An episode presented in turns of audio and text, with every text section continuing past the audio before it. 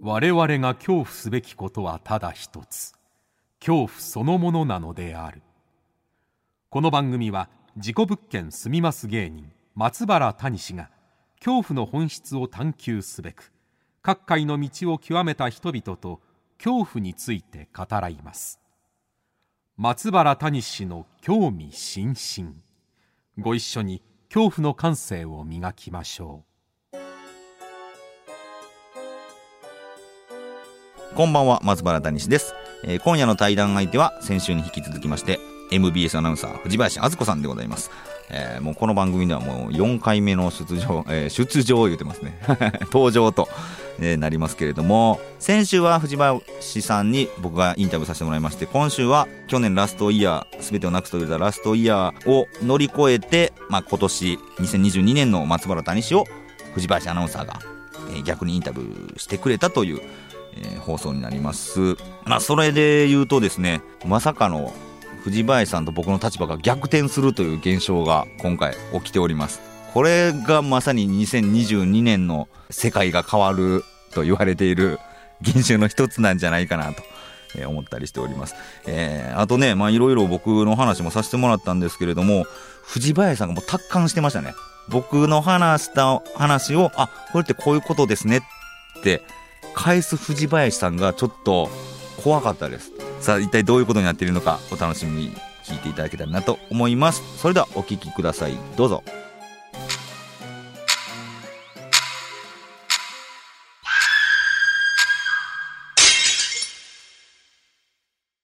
はい。それでは先週に引き続きまして、えー今夜も MBS アナウンサー、藤林敦子さんと恐怖について語ります。よろしくお願いします。はい、よろしくお願いしまといすう。ことで、今回は、そう、今回私がいろいろと質問、ちょっとね聞きたいことがねはいたくさんあるんですよ、私も。本当ですかうん、まだまだ谷さんっていうお兄ちゃんがどんな存在なのか、谷さんっていうお兄ちゃんっていうのもね変な話ですけど。 谷氏兄ちゃんがはい。どんな人なのか、あとどういうことを考えて生きてらっしゃるのかとか、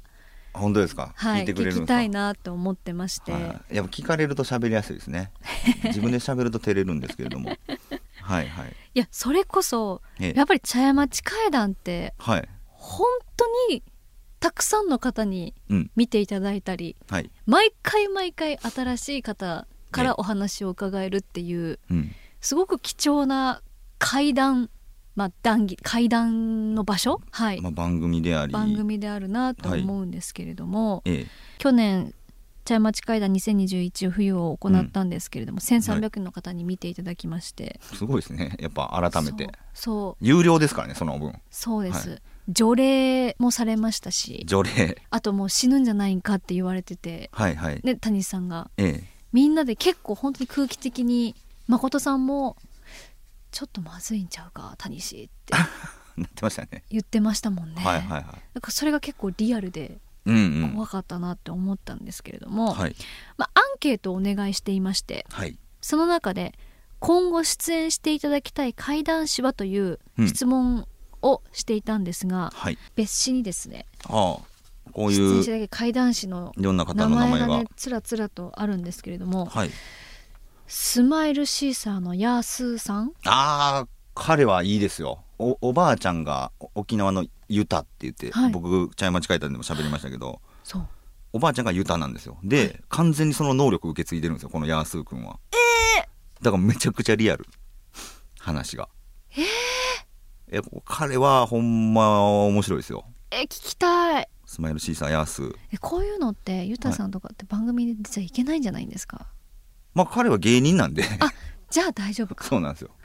なるほどあとはインディーさんゴールデンゴールデンガイホラーズのインガディイーホさんラーねズのインディーさんあこれインディーさんアンケートで出て書ますかれてたんですかはい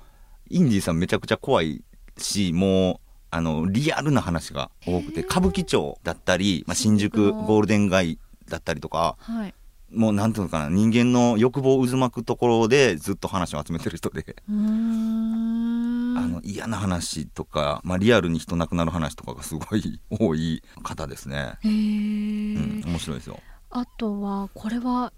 山優さんですね山優さん山優さんもインディーさんと一緒にゴールデン街ホラーズっていう、まあ、ユニットっていうんですかね、はいで活動されたりもしてるんですけどもちろん個人でも活動しててはい山優さんはいろんなところにちゃんと本当にやってる仕事で出張に行くんですよで行った先の酒場で自分がまず怖い話して、うんこんな感じで怖い話ありませんかって言ってその場に出会った人にちゃんと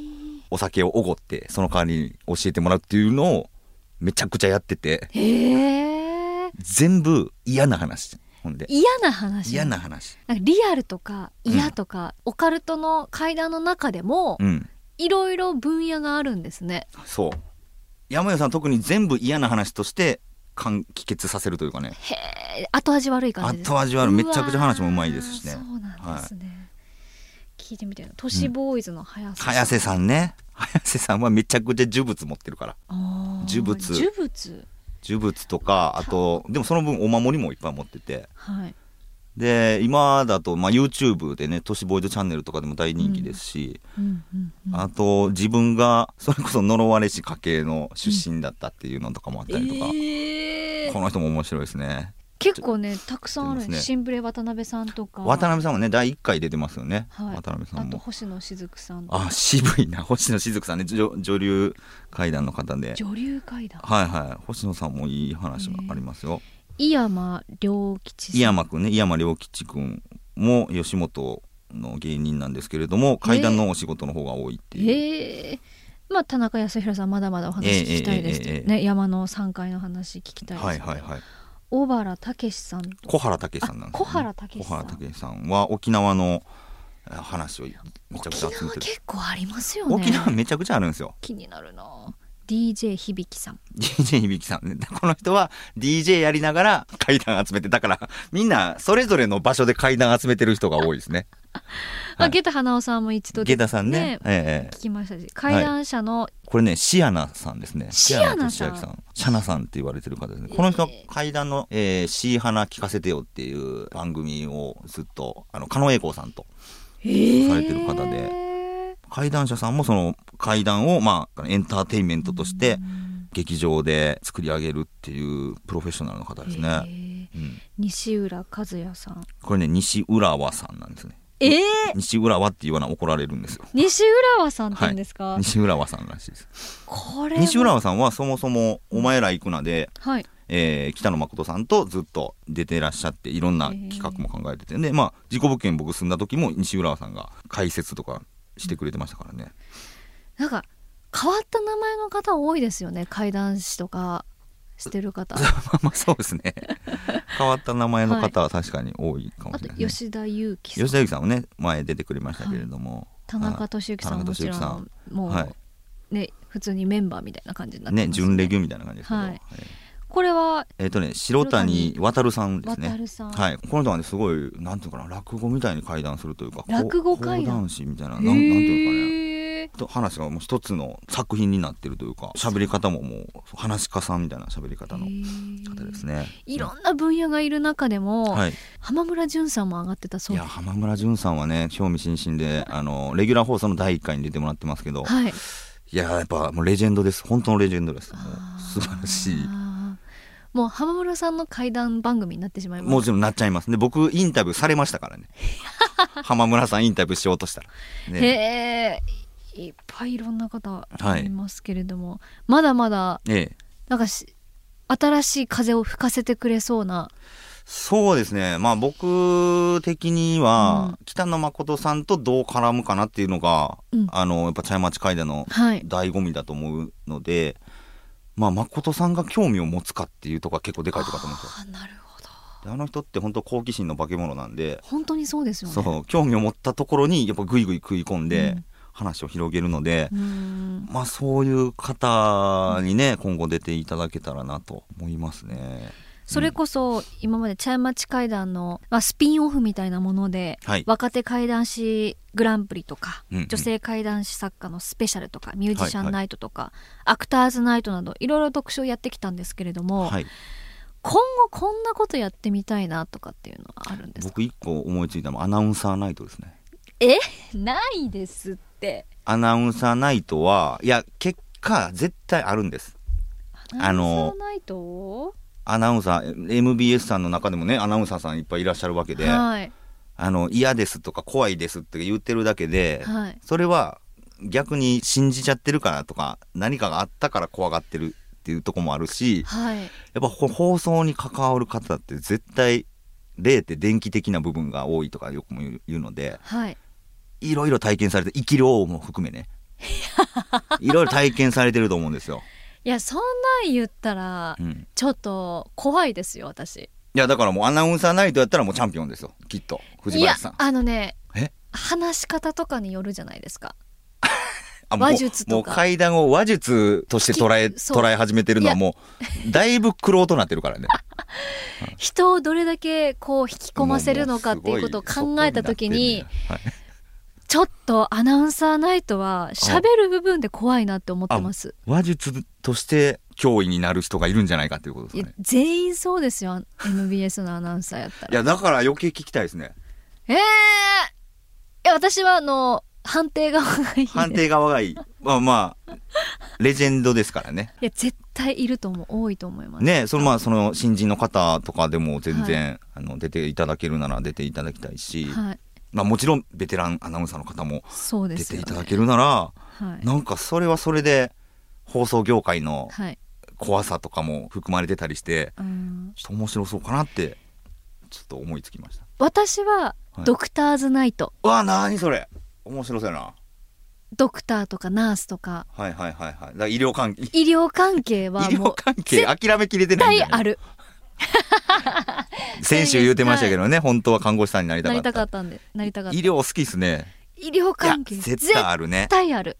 医療関係ででも喋ってくれる人おるかいろいろ全国になはい絶対いますってアンケート取ったらいやそ100%の茶屋町会談に出てくれるその医療関係の方がいるかどうかっていう医療関係ってあると思いますいや話はあると思ううん話はめっちゃあると思うこれをわざわざ放送に載せて喋ってくれる人がどんだけおるかっていうそうですよねだからうんそれ聞いてみたいなって、ドクターズナイトとドかクターズナイトいいっすね面白くないですかいや面白いな確かうにん、あとタクシーの運転手さんドライバーズナイタクシートのドライバーズナイトとかって結構ありそうタクシーの運転手さんありますよこの間も僕もいい腰入れましたしうわータクシーの運転手さそうなんはいですねはいはなんかそういった話とかも、いうんタクシーの運転手さんとかまあいいなドクターとかその職業に区切っていきたいですよあね。それはめっちゃいい、まあ、だからそうどんだけ出てくれるかっていうの は問題ではあるけど、はいなんかクリアしてねはあ確かにいいですね確かにねい、でこの前あの思ったんですけど、はいはい結構茶屋町会談とかってスポンサーがつかないって言ったじゃないですか、まこさんが言ってましたね私タクシーの運転手さんとかってススポンサーつくと思うんですよねタクシータ会ク社がつシくー会社がってことつくと思うつくかなつくんじゃないで すかまあ、タクシーの運転手さんラジオめっちゃ聞きますし聞ねいてるからつきそうっていう私は思ってたりといやかでもこの路線は確かにいいな言うてやっぱ会談してる人って、もう結構ネットで喋っちゃってる人が多いんですよ、あのうん今名前が出てた方々も、はいい、ろんなところではい喋ってるんで、まあ、茶屋町会談に出て喋ってもどっかで聞いたことあるっていうパターンがマニアからしたらあったりするんですよああなるほどだからそういう意味では一般の方のドクターズナイト、えードライバーズナイトはめちゃくちゃ新鮮で斬新とは思いますけどねそうそういう企画とか、これはぜひちょっとやりましょうこれうは、ん、やりましょうどうやったら実現どうやったらできるのかわしたかいらんでけすねど、はいいいですねあとうんそれこそ茶屋町会談でうん バスツアちょっと待ってあの僕よりいっぱい考えてるじゃないです かバスツアーバスツアーー、はいはいこはいれもうコロナが終わったはらいバスツアー絶対したいと思ってて、はあ、はあはで私はバスガイドあ、をバスガイドをしたいのしたいですこんなに情熱を持って番組に取り組んでくれる人は本当に心配になってきたけど絶対楽ししいと思いますまよ、あ、楽しいでしょうね、はいうん、そうですバスツアーねバスツアーまあ階段に出てきた場所を巡ったりと巡か、ったりとかでも SNS はダメよとかねそうそうそうそうそうそうそう実はここなんですっていここうとかねあの話の実はここなんですみたいなのそう2016夏に言った話はこれですとやかっぱりね目の前目でね確かめたいんですよはあ、は本当なのかとか、あ、はいここのき土地に入ってどう感じるかとか感じたものをみんなで共有したいあーちょっともう一番楽しんでたんですね 藤林さんいやーもうなんか嬉しなりましたわ今こんなにうん仕事を超えた情熱を注いでくれてたとは、いやそーれぐ嬉らしいいな興味津々だったんで私なるほどねはい、谷さん、去年はラストイヤーだったじゃないですか本当にもう、さっき初めてね今年会った時に、生きててよかったあなあっ生きててよかった思ってくれたあよかったなんかもうすごくよかったはなあとはあ思ってはあ毎回心配なんです何言われんねやろう思って いや今回何もう本当に生きててよかったが生きて一て話題番になりましたはいああよかった顔色もいいしこの前より全然あ本当ですよかったなって思ってるんですけどはいそれこそはいラストイヤーって言われててうんお葬式イベントお通夜イベントやってらっしゃったじゃないですか、はいじゃあ次イベントするんだったら谷さんで何されたいのかなって思ってまして、あイベントですかそう21年は詩がテーマだったじゃないですか、はいはいはい22年はどういうテーマで生きていくのだろうかってああ22年のテーマですかはい22年のテーマはねえー、なんだろうな、うん今だからある意味ちょっと三木住職の言ってること当たってんのは結構空っぽになっててあす全てをなくすっていう意味ではね、おー、はあまあ、全部がなくなってるわけじゃないとは思うんですけれどもなんかでも一回今まで、うんあのーまあ、事故物件にこだわったりとか、はいえーまあ、死にこだわったりとかはいもありましたけど、なんかそこなんかここだわりとかが一回なくなったかなっていう気気がするんですよね。ああなるほど、はいはいはなんかあれですね三途の川にいるような感じですね、今い、だか今らですか いやいや生と死の間の狭間でこはいはういはいどうしようかっていうあイメージ、そそれが僕去年の年末やったんですよ正直そうやったんですかそうそうそうだからお葬式はあるけど、うんえー自分はまだ生きてるし、うんこれは何の状態なんだろうと思っておーでいやいやいやこのイベントお葬式とイベントをうんイベントとして捉えてますってなったら、うん別に生きてるで正しいんですけどちょっとマジのお葬式でもあるぞって思ったら、はいもう自分の状態がもよくわかうるよくわからなくなっててだから結構ねあの年末お遍路さん行ったりとかはあは別い府で地獄巡りしてみたりとか、はいあとどこ行ったかなあ恐山行ったりとか。へえはいはい、いろいろねなんかこうこの世なのかあの世なのかようわからんとこいろいろ巡ってたんですけどだからそれが年末のある意味三途の川におった状態だったんですよそうだったんです、ね、その上での茶屋町階段やったんでうんなんか僕も階段聞きながらあれこれ現実かな非現実かなみたいな 状態に多分なってたんやと思うんですよねでへそれをえ見て誠さんがちょっと谷氏が今日おかしいとそういうことってだいうのはあったんですけどだからまあそれが終わってとりあえずイベントとしてははい3月12日にサンリオピューロランドで 松原谷氏の怪奇ピューロランドというイベントをさせていただくことになりましたついにコラボですねはいだからねタイミング的にねこのタイミングでサンリオさんと、あのーポムポムプリンと、はいマイメロディーとうんクロミちゃんと出てくれるんですけれども、結構夢の世界じゃないですかはいなんかそんなんいいなってなってますね今夢だったり、はいなんかファンタジー有なん名だけどはい楽しい世界みたいなねあそれも現実なのか非現実なのかわからないけどああ楽しそうな世界っていうのはあーなんか今年そそれもありかなっていう気はしますねあだからこれね先先週あの藤林さんにインタビューした時に、はい茶屋町会談に関わってからはい変わったことがありますっつって、私がこう悩んでたり、ううんまくいかなかったことをはい幽霊のせいにしたらメンタルが保たれるんですみたいな話をはいししてまししたた時にはいあそれ確かにそうやなと思ってえー、なんでですかなんかなんていうのかなよくわからないものファンタジはいーそういうもののせいにもできるしうんそういうものがあるから楽しめるっていうのもあるしはいなんかそっちに振り切るって心の持ちようとしてすげえいいなって思いましたねあうんあなるほどなんかあれじゃないですか今空っぽっておっしゃいましたけれども、はいはいい、い意味で抜けたんじゃないんですかね抜けあーそうですね逆にうんうんうんだから今何を取り入れようとしても全然 OK そうそうだと思器になってますねだから今すごい すごい新な境地ですよ、新境地ですかうん、うんうんうんう器ん的になってんじゃないかなっていう感じかあなーうんだからほんと曖昧な答えしかないんですけどうんそうですねだから去年この「興味津々」はがい始めさせていただきまして、い、ろんな方ゲストの方にうんお話を聞いて、うんでそれこそ死のテーマにしてたので、まあ、2021年に全てなくすっていうところからでいろいろ聞いて、まあ、いろんな浜村淳さんははい一番怖いのは神経であると か、えーまあ、それこそ沢村一さんは子供が何かあるのが怖いとか、はいで稲川淳二さんに関してはもう死が全くフラットになったとかねああそそういれうは怖い話だったりとか、はいなんかいろんな人の死の話を聞いた時になんかそれぞれの怖いものもあるしそれぞれの怖いものの乗り越え方とかもいろいろ参考になって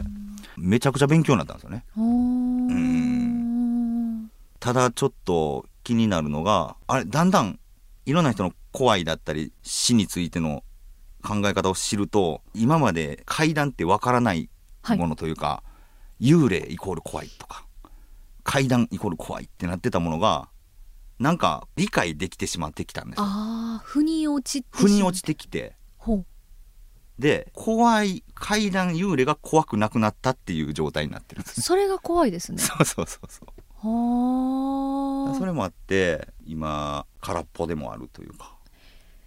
今話を聞いててん客観視、妹として妹の客観視いいいですか、はい妹としてお兄ちゃんを見た時にはい私はもう谷さんは去年死んだんかなって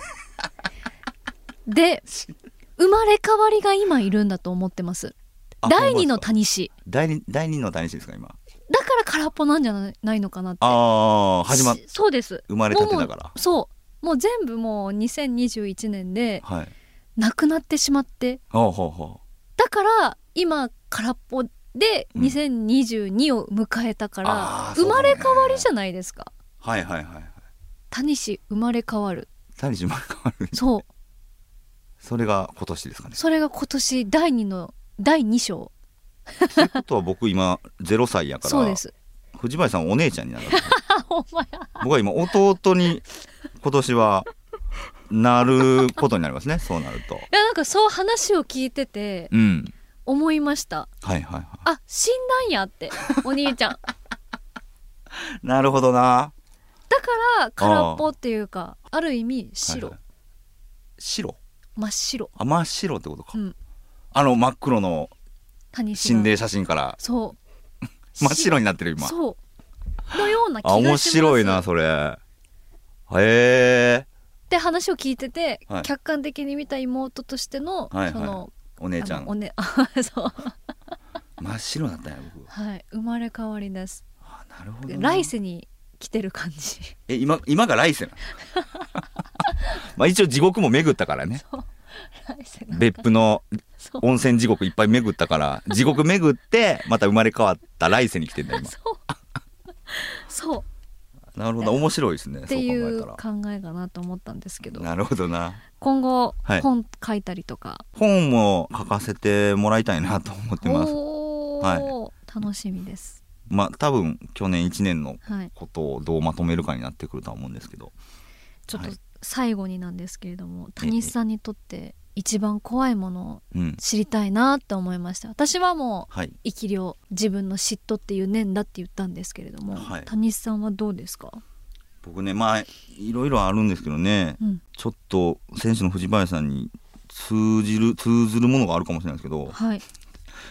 えーどっちにしようかな、どっちって二つあるってことですまよあねまあその似たようなことなんですけど、はい人類の歴史怖いなって思ったんですよえー、なんで怖ないですか人類の歴史人類の歴史はいなんで怖いんですかあのーまあこのコロナの状況でねうんあのーまあよく言われますけどこの人間の醜さ、弱さがはい表だったみたいなことはい言われるじゃないですか、僕正直去年1年うんこの感じでみんなちょっと余裕がない状態ではい階段って楽しめんのかなっていうおー階段って、まあ、人の不幸の話だったりとか、まあ、幽霊あのよくわからないものの恐怖ってういうんものなんだけど、それってこれまあ稲川さんもおっしゃってたかもなんですけど心に余裕がないと楽しめないんですよ。あでこれの意味も僕ちゃんと分かってなかったんだけどーはい僕もうあれが出てきて怖くなったんですよ陰謀論あー陰謀論でうちのお母さんが陰ネットの陰謀論に洗脳されてしまってふ普通の会話ができなくなったみたいなネット記事とかが結構出てたんですけどはいはいはいはいまあ、こういう状況でねコロナの状況で、うんで、まあ、まあ人と会えないっていううでんストレスが溜まって、給付金がどうのとかの問題もあったりとかで、はいえ店もだんどんどんこう潰れていったりとかする状況の中みんな余裕がなくなっててうんでそういう人たちがネットに出回った陰謀論的なものを、うんにすぐに心を奪われてしまうんだっていうことがすごく怖かったんですおーこれって階段もやりようによってははいものすごいマイナスになっちゃう人いるんじゃないかなっていう怖さあいーやそれって事故物件もそうなんですけどはい事故物件も伝え方によってはうんものすごい悪者になるような気がうして、んなんかそういう怖さがあったんだけど、うんうんそれが結構人類の歴史ってそういうの繰り返されててなんか戦争があって、でうんえー新しい国ができて、はいまた、あのー貧困になって、えー戦争があって新しい国ができてっていうのを繰り返してるそうそうそうそうそうそれをんなんかふとしたきっかけで YouTube で歴史ばっかりはい教えてくれるはい動画とか見てたら、あこれなんか今の状況に似てるなとか、おーっていうかそれの繰り返しなんやなっていうのがはいはいはいなんか怖くておーだから人類の歴史も怖いんですけど、うん結果余裕ないのが怖いなと思ってうーん余裕ない状態の人ってうんうんうん自分に余裕がないから嫉妬もするわけで、そうですねえーで、まあ、恨みつらみも出てくるわけでうんとなったら先週の藤林さんが言ってた、まあ、一番怖いのは人間 なんかそこに繋がってくるなと思ってはいだから、まあ、こんな時代だからこそ、ん階段的なものとかをプラスに発信すうんできるようになったらめっちゃいいなって、うんあの先週の藤林さんの話聞いて思ったんですよ。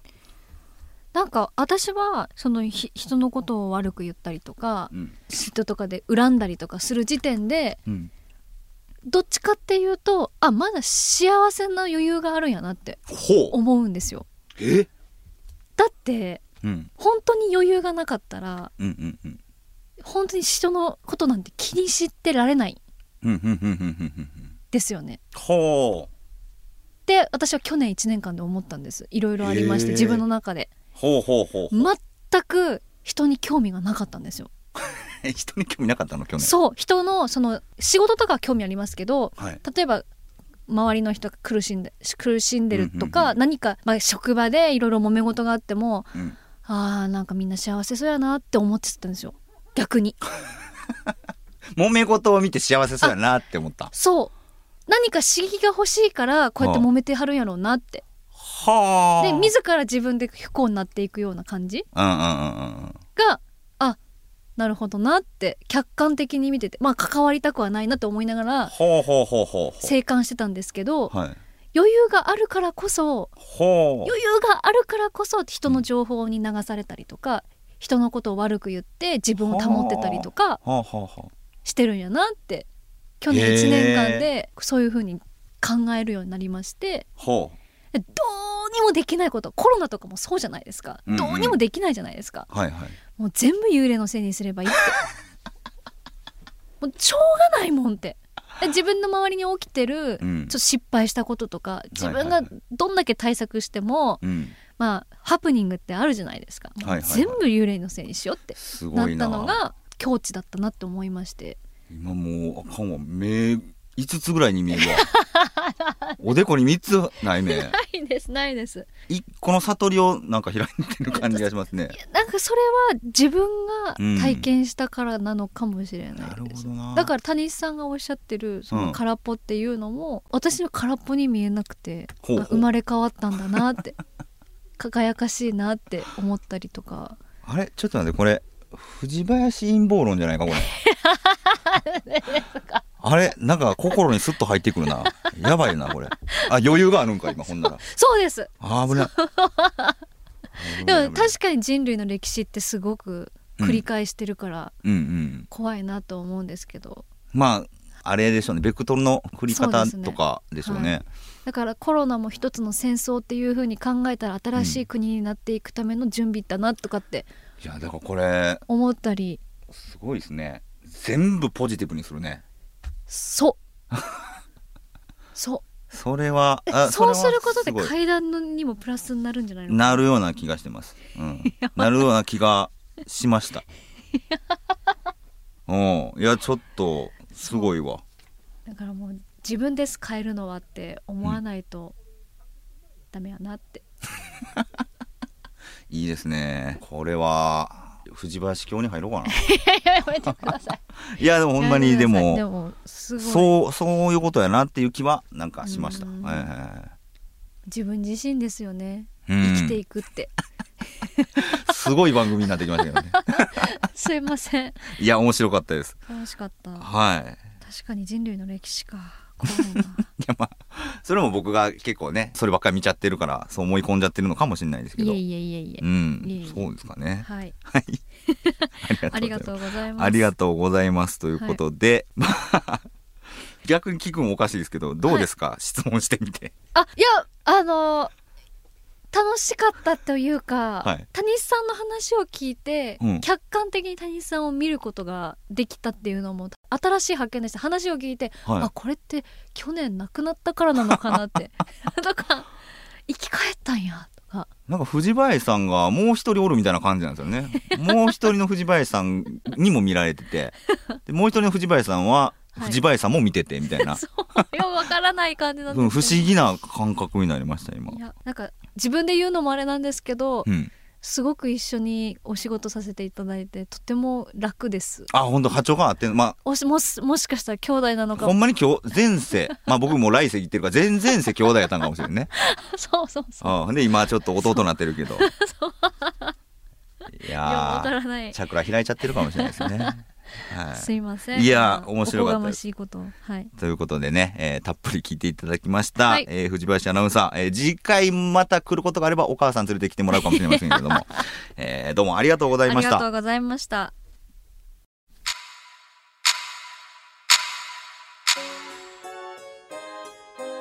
はいいかがでしたでしょうか、えー藤林姉ちゃんね、えー、敦子姉ちゃんにあの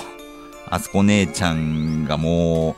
う達観してましたね僕は生まれ変わったんですね今日初めて気づきました はい。皆さん、どんな感想をお持ちでしょうか、えーぜひ、ツイッターの方でもね、感想をつぶやいていただけたらなと思います。さあ、来週はまた、どんなゲストが来るのでしょうか、えー楽しみにお待ちください、えー恐怖の感性を磨いてお待ちください。それでは、松原谷氏の興味津々、今宵はここまでです。皆様、どうかお元気で、さようなら。